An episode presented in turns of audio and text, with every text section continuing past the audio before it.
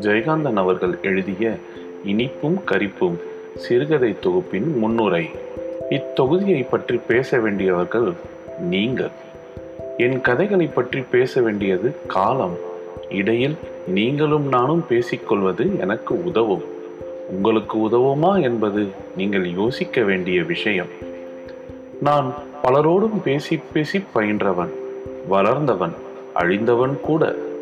அழிகின்ற போதே வளர்கின்றவன் நான். ஏன் என்றால் அப்பொழுதும் கூட உங்களோடு பேசிக்கொண்டே இருந்தேன். பேச்சுத்தான் மனிதனின் பலவீனம். அது எந்த அளவுக்கு பலவீனமோ அந்த அளவுக்கு அதுவே அவனது பலமிக்க ஆயுதம்.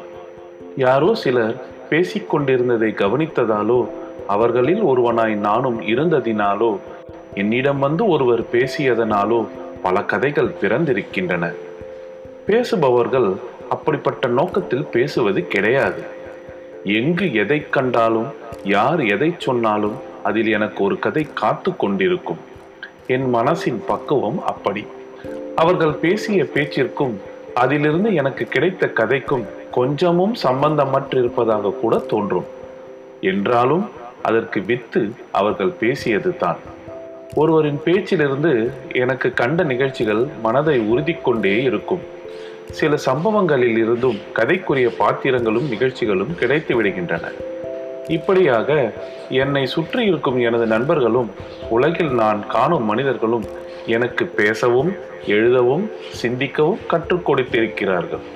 நான் சுயம்பு அல்ல என் உள்ளேயே அமிழ்ந்து அமிழ்ந்து லயம் பெறுவதற்கு. எல்லோரும் சொல்லிக் கொள்வது போல் அங்கே என்னுள்ளே ஒன்றும் இல்லை. எனக்கு வெளியேதான் எல்லாம் இருக்கின்றன. அந்த வெளியில் தான் நானும் இருக்கிறேன். எனது ஆத்மாவை பற்றியே நான் சிந்தித்துக் கொண்டிருக்க விரும்புவது பிரேத விசாரணைக்கு ஒப்பாகும். அதுதான் இன்பம். அதில் தான் இன்பம் என்று சொல்லிக்கொள்வது சேற்றில் கிடக்கும் பன்றி இதுதான் சொர்க்கம் என்பதற்கு ஒப்பாகும். சேறு என்ன? சொர்க்கம் என்ன? இரண்டும் ஒன்றுதான் என்று அத்வைதம் பேசுகிறவர்கள் சேற்றிலும் இன்பம் இருக்கிறது என்று சொல்லிக் கொள்ளட்டும். ஆனால் இதுதான் இன்பம். நானே உயர்ந்தவன். எல்லோரும் இங்கு வாருங்கள் என்று அழைப்பதனால் சொர்க்கம் என்பதாக ஒன்று இல்லை என்று அர்த்தமாகிவிடாது. சொர்க்கம் ஒன்று உண்டு.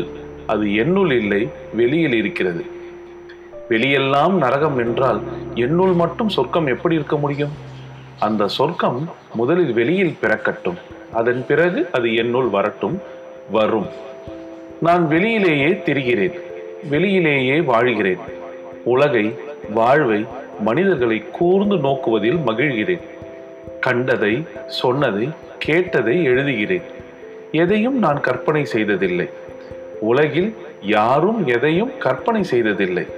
ஒரு தலை இருக்க கண்டுதான் மனிதன் பத்து தலையை கற்பனை செய்தான். தலையையே மனிதன் கற்பனை செய்துவிடவில்லை. எல்லோருக்கும் தனித்தனியாக தெரிந்த உண்மைகளை ஏனோ எல்லோருமே நேர் நின்று பார்க்க கூசுகிறோம். இந்த கூச்சம் கூட போலி கூச்சம் தான். நான் கண்டதை அதாவது உலகத்தால் எனக்கு காட்டப்பட்டதை நான் கேட்டதை அதாவது வாழ்க்கை எனக்கு சொன்னதை நான் உலகத்துக்கு திரும்பவும் காட்டுகிறேன். அதையே உங்களிடம் திரும்பவும் சொல்கிறேன். அது அசிங்கமாக அது அற்பமாக அது கேவலமாக அல்லது அதுவே உயர்வாக உன்னதமாக எப்படி இருந்த போதிலும் எனக்கென்ன பழி? அல்லது புகழ்? அப்படி காட்டும் கருவியாய் கண்ணாடியாய் ஓவியமாய் கேலி சித்திரமாய் சோக இசையாய் என் எழுத்து இருந்தது என்பதை தவிர மற்றதெல்லாம் உங்களுடையது தானே? இகழ்ச்சிக்கு உரியவன் நானா? நான் மட்டும் தானா? உங்களுக்கு ஒன்றும் பங்கில்லையா? நான் பத்து வருஷமாக கதைகள் எழுதிய போதிலும் இப்பொழுது ஒரு நான்கைந்து வருஷமாகத்தான் எனக்கு மவுஸ். இந்த மவுஸ் எனக்கு பிறந்தது சரஸ்வதி பத்திரிகையில் நான் எழுதும் பொழுது. அந்த பத்திரிகை நான் எனது மனசில் சிந்திப்பது போலெல்லாம் ரத்தமும் சதயமாய் எழுத இடமளித்து விளையாட தளம் அமைத்து தந்திருந்தது. இத்தொகுதியில் உள்ள தலைப்பு கதை கங்கையில் வெளிவந்தது. புகைச்சல் ஓவர் டைம் இரண்டும் ஆனந்த விகடனில் வெளிவந்தவை. மற்றவை அனைத்தும் சரஸ்வதியில் வெளிவந்தவை.